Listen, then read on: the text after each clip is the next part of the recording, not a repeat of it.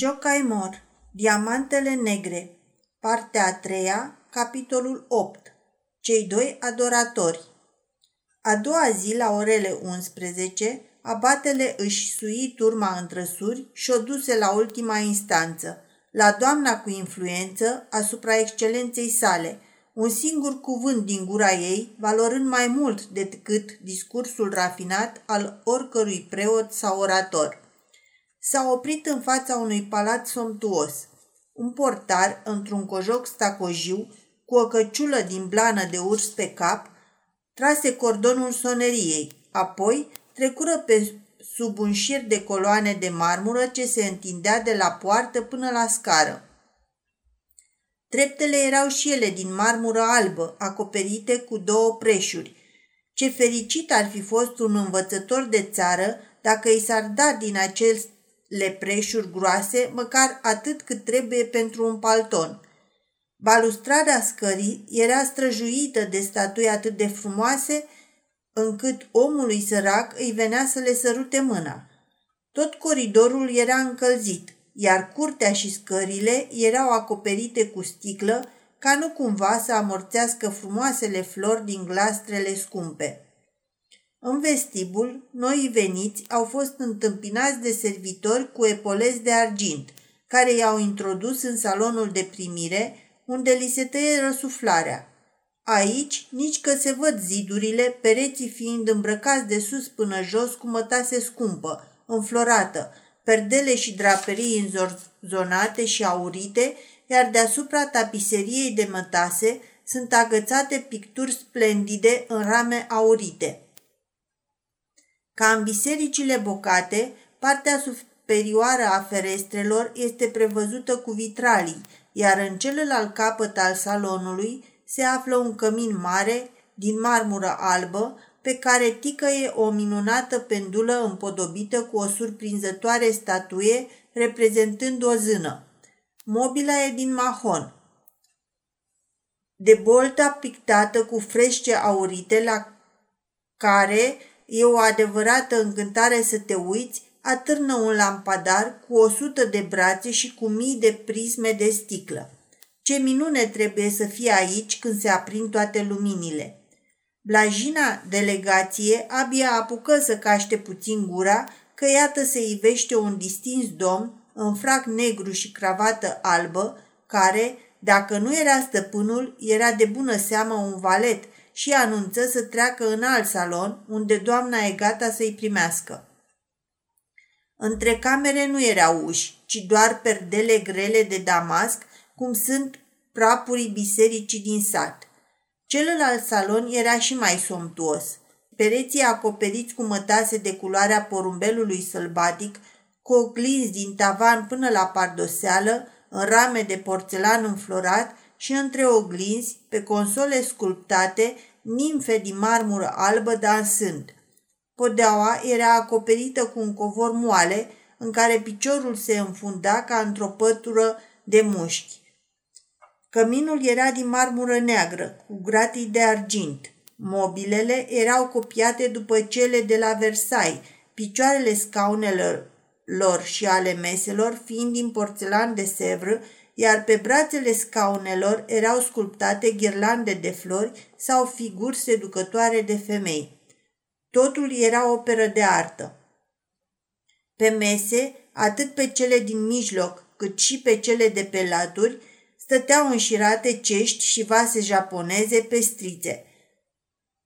Pe pervazul unei ferestre, într-un acvariu, câțiva peștișori aurii înotau printre minunate plante marine – dar bietul om de la țară nici nu putea cuprinde dintr-o privire toate acestea, pentru că, pășind printre atâtea oglinzi, îi se părea că din alte trei laturi ale sălii mai intră încă trei delegații îmbrăcate în sumane, în frunte cu tot atâția prelați cu cruce de aur la gât. Dar fură de-a dreptul uluiți când în fața lor a apărut doamna. Era de o frumusețe fenomenală. Se îmbrăcase într-o rochie de mătase mov, încheiată până la gât, împodobită cu dantele scumpe căzând în falduri. Părul ei bogat aluneca pe spate și pe umeri în bucle negre, iar fața ei era atât de frumoasă și încântătoare, atât de demnă, încât nu puteai să-i suporți privirea. Dar Zafran Peter o recunoscut și de data asta. Ea este. E tot ea și aici. Priviți cu ce reverență plină de respect se apropie de ea domnul Abate, cum se înclină în fața ei, cu ce ton grav își rostește discursul înflorit, invocând protecția Doamnei pentru cauza poporului de la Bondavar. Iar onorata doamnă, plină de grație și de har, făgăduiește că va face toate intervențiile, tot ce-i va sta în putință și adaugă, la urma urmei, și eu m-am născut în Valea Bondei. La aceste cuvinte, deputăția îmbrăcată în sumane de pănură îi aruncă o privire întrebătoare, dar își răspund tot ei. De bună seamă este fica sau soția vreunui boier din Bondavar. Numai Zavram se frământă în sine. Dar ce fel de om ești tu? Aseară cântai, zburdai, făceai pe paiața într-o rochie de nori, îți arătai nurii unei spurcate adunături de orășeni care se uita la tine cu binoclul, în loc să-ți acoperi ochii cu pălăria ca să nu te vadă. Iar astăzi primești o delegație, asculți o doleanță serioasă și promiți protecția unei, unui principe ecleziastic care îți cere favoruri. Era serios ceea ce făceai aseară sau e o comedie ceea ce faci acum cu preotul și cu noi? Cuprins de aceste îndoieli, Savran își aduse aminte de sălbaticii marilor îndepărtate din insulele Fiji, de a căror ignoranță râsese pe vremea când umblase pe acolo. Cum se mai mirau hotentoții văzându-i pe albi, cum își jupoaie pielea de pe mână și totuși mai au un rând de piele de desubt. Zafran se simțea acum tot atât de prost ca un hotentot, numai că acum era vorba de toată pielea. Domnul Abate, ca omul ca foarte mulțumit de rezultatele misiunii, le făcu semn celor din spate să înceapă să se strecoare spre ieșire și se plecă reverențios în fața doamnei. Dar doamna rămase pe loc și șopti ceva la urechea abatelui. Acesta îl luă de mână pe Zafran Peti și spuse încet, Tu, Peter, rămâi aici. În alta doamnă vrea să spună câteva cuvinte. Zafran simțea că îi năvălește sângele în cap. Se întoarse amețit de sub perdelele date într-o parte. După ce plecară ceilalți, Evelin veni repede spre el. Nu mai avea pe mână acea mănușă urâtă, așa că Zafran îi simți pielea catifelată când o împinse în palma lui aspră și recunoscu iarăși vocea pe care o auzise de atâtea ori, vocea șăgalnică și veselă. Ei, Peter, nu te-ai îndurat nici măcar să-mi spui bine te-am găsit, începu Evelin, bătându-l de câteva ori pe spate pe cel care stătea uluit în fața ei. Tot mai ai supărat pe mine, Peter? Ei, hai, nu mai fi supărat. Rămâi cu mine la masă să bem un Brudenschaft.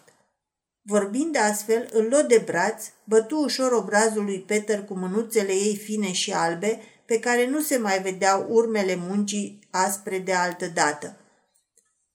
Potrivit promisiunii, Evelin obișnuia să-i comunice zilnic prințului Tibald pe cine ar dori să primească în saloanele ei și îl întreba dacă nu cumva are ceva de obiectat.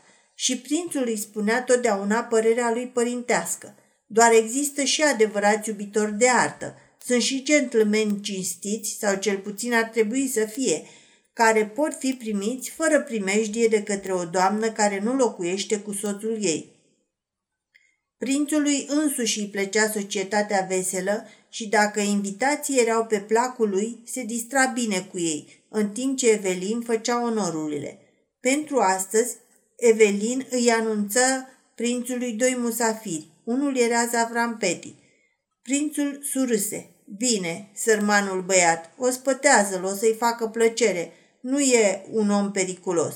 Celălalt era excelența sa, dar ce caută la dumneata excelența sa? De ce? Urăște cumva femeile? Din potrivă, excelența sa este un răufăcător fără pereche, numai că nu-i place să arată public acest lucru.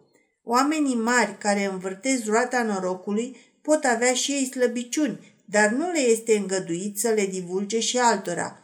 Un om cu o poziție așa înaltă nu poate fi introdus fără pretext în salonul unei doamne ca un habitue al jockey clubului.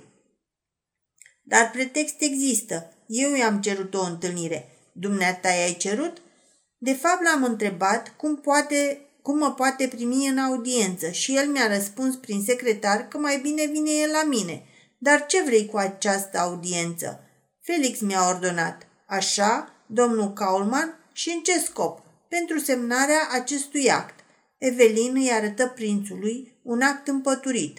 Prințul își aruncă ochii peste el și dădu mira din cap. Și excelența sa știe că vrei să-i vorbești despre acest lucru? De unde să știe? râse Evelin. Când m-a întrebat prin secretarul său în ce problemă vreau să-i vorbesc, i-am spus că în legătură cu angajarea mea la operă. Mi-a răspuns imediat că vine. Despre chestiunea din actul pe care îl am în mână nu știe nimic.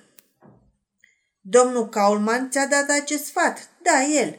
Bine, domnul Kaulman este un impostor rafinat, dar făcut cum ți-a spus. Se înșală domnul Kaulman dacă își închipuie că un vânat atât de mare se poate prinde cu o plasă de mătase. Poți să-l primești pe înaltul oaspete. Nu sunt îngrijorat pentru dumneata, ci pentru acest act. Mi-e frică de pe acum că se va întâmpla ceva cu el. Așadar, Evelin îl luă pe Zavran Peter de braț și îl conduse într-o altă cameră împodobită numai cu argint. De acolo au trecut într-o a patra cameră care avea pe jos, în loc de covor, o pardoseală alcătuită din bucățele de lemn artistic îmbinate. Plafonul era sprijinit cu grinți, sculptate și ele cu fel și fel de zorzoane, cu melci care atârnau cu cochiliile în jos. Perdelele de la ferestre erau prinse cu amorași sculptați în lemn de aceeași culoare cu peretele. Mobilierul antic era împodobit cu minunate cariatide și superbe sculpturi dăltuite cu măestrie. Ceasul, o piesă veche de 200 de ani, ținută sub un clopot de sticlă, avea deasupra un soare care răsare, luna și sistemul planetar. Tot ce era posomorât în camera asta din cauza lambriului era înveselit de priveliștile pictate pe porțelanul rotund deprinse pe pereți. Peisaje asemănătoare erau zugrăvite și pe trei dintre ferestrele ovale, numai că aceste peisaje erau transparente, iar cea de-a patra fereastră, cu ramă tot atât de bogată ca și tablourile, se deschidea asupra unei sere. Privind-o, ai impresia că în fața ta se întinde o câmpie japoneză, plină cu camelii, azalee și hortensii înflorite.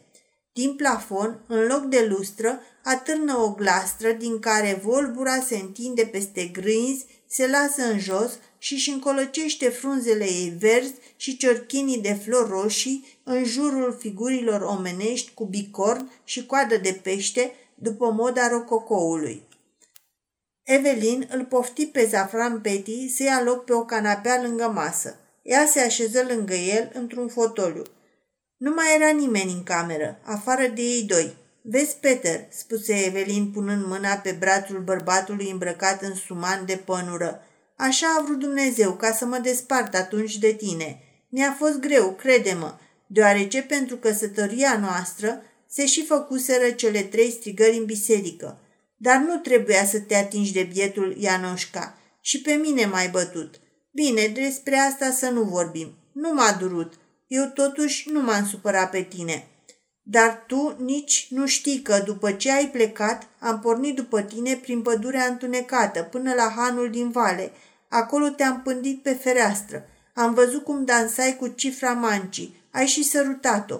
Atunci, într-adevăr, m-am supărat pe tine. Peter scrâșni din dinți. Știa că e prins, că e legat de mâini și de picioare. Va să zică tot el e vinovat. Nici nu se putea apăra. Nu putea spune că un lucru îngăduit unui bărbat o femeie n-are voie să-l facă.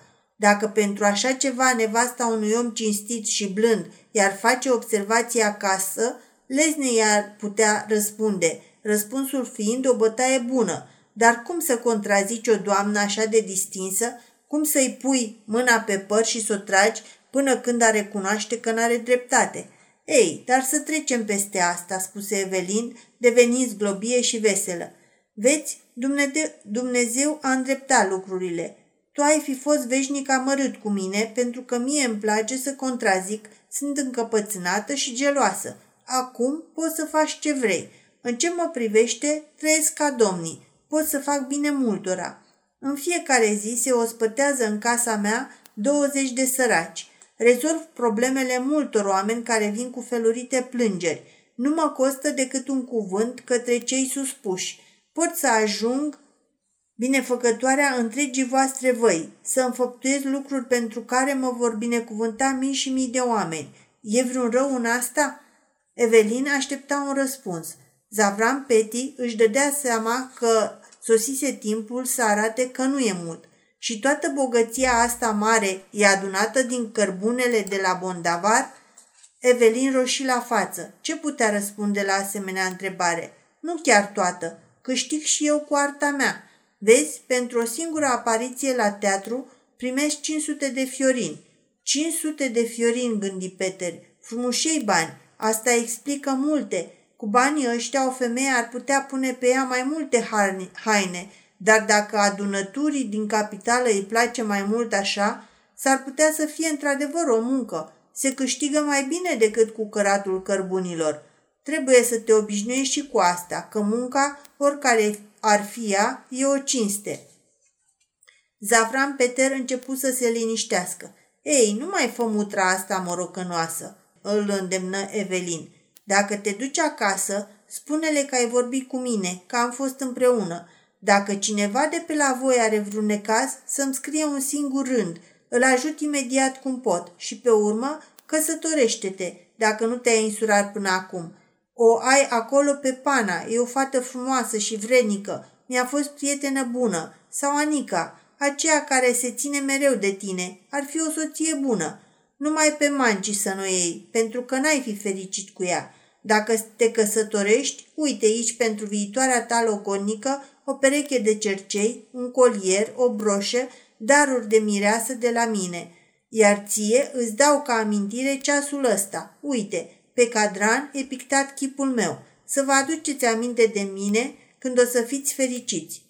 În timp ce vorbea și îndesea cadourile în buzunarele lui Peter, ochii Evelinei înotau în lacrimi și buzele îi tremurau. Peter înțelese că bogăția și luxul de aici nu aduc fericire. Un gând început să-i topească gheața din inimă. Nu podoabele scumpe pe care le primise, nu cadourile de mireasă. Nu ajung ele la niciun fel de mireasă. De aur ori de plumb, tot una.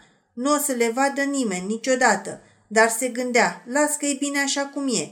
De obicei, Zafran vorbea puțin cu voce tare, dar cu atât mai mult gândea. Ai inimă bună, ești darnică, împarți aurul cu pumnul. Uite, dacă ai vrea să te binecuvântezi, n-ar trebui niciun pic de aur. Ai putea să-mi dai un sărut. Ce contează la tine un sărut?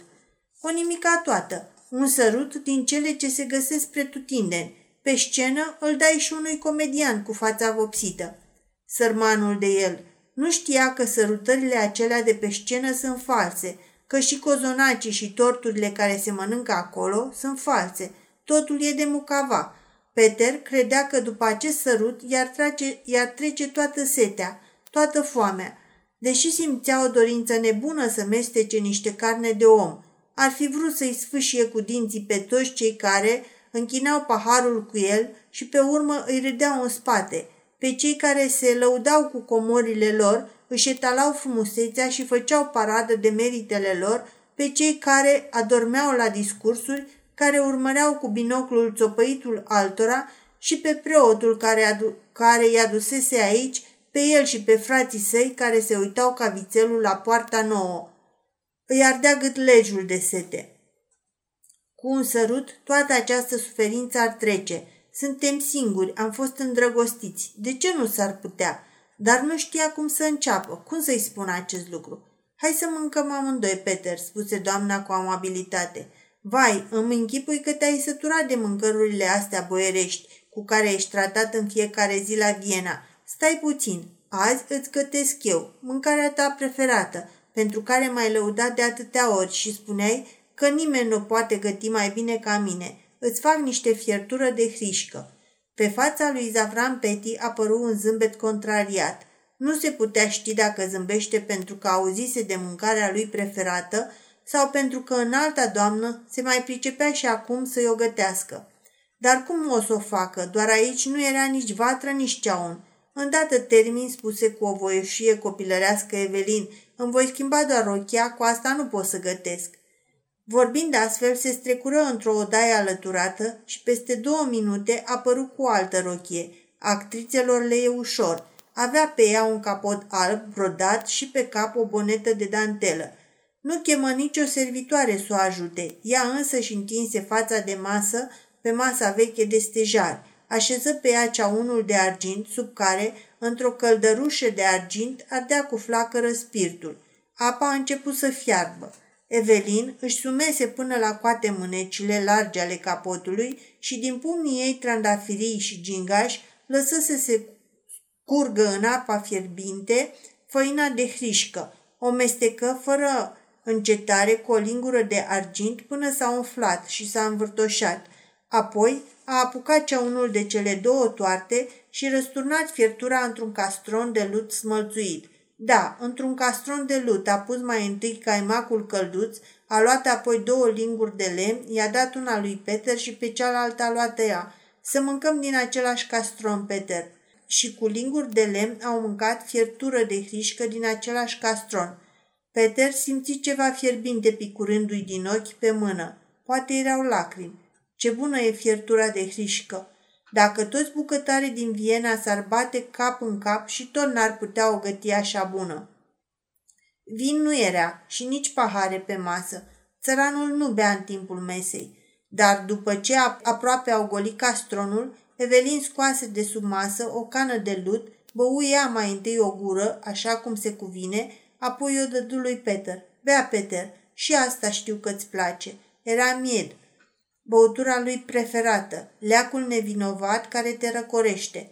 Peter socotea că era de datoria lui să o bea până la ultima picătură și în această picătură se stinse totul, tot iadul de flăcări pieri. Da, așa va fi spuse în sina lui. Mă întorc la biserică, acolo unde am făcut acel legământ teribil. Am să mă rog de sfântul acela să mă dezlege de făgăduiala ce am făcut. Nu mă ating de nimeni, nu mă răzbun pentru nimic. Las să înverzească iarba frumoasă pe câmp, iar tu să strălucești mai departe în aur, în mătase, în zâmbetul domnilor mari, nu mai sunt supărat pe tine. Uite și ziua în care m-ai primit și cea în care m-ai lăsat. Dar acum dăm un sărut, să nu mai aduc aminte de nimic decât de acest sărut. Obrajii frumoasei doamne străluceau îmbietor, buzele erau roșii ca focul și tulburătoare, ochii plini de dorință, rochia aceea albă părea un fel de chemare și totuși Peter nu știa cum să înceapă, cum să-i spună aceste trei cuvinte. Dă-i logodnicului tău părăsit un prim și ultim sărut. Și tot căutând cuvântul cel mai potrivit, iată că brusc se deschise ușa și năvălește iacheul, anunțând că a venit excelența sa. Ei, de acum, Peter, Dumnezeu să te ajute. Fugi cât mai repede de aici. Nu mai vezi tu nici sărut, nici fiertură. Nici să te conducă nu poate doamna pentru că trebuie să fugă repede să se schimbe iarăși. La cheul o să te scoată frumușel pe ușa doznică, pe urmă un servitor o să te conducă pe scara din dos și o să-ți dea drumul pe portiță și o să ajungi pe o uliță necunoscută pe care n-ai mai călcat niciodată. Și până când ai să găsești drumul spre hotel, vei avea timp să te gândești ce ai spune acestei femei frumoase dacă ai mai putea fi cu ea un ceas întreg într-o cameră cu ferestre ovale. Când ajunse în stradă, Zavram Peter se lovi cu pumnii în cap și scrâșni din dinți. Fluviile de foc ale iadului îi vâjeau în vine, fluvii de smoală topită, în care se chinuie sufletele celor blestemați. Să nu mai înverzească iarba pe câmpia aceea. Venind aici, în acest mare Babilon, adusese cu el numai răzbunarea și gelozia. Acum li se mai adăugă ura, scârba, invidia, mânia și fanatismul politic. Frumoasă podoabă când se adună toate acestea la un loc.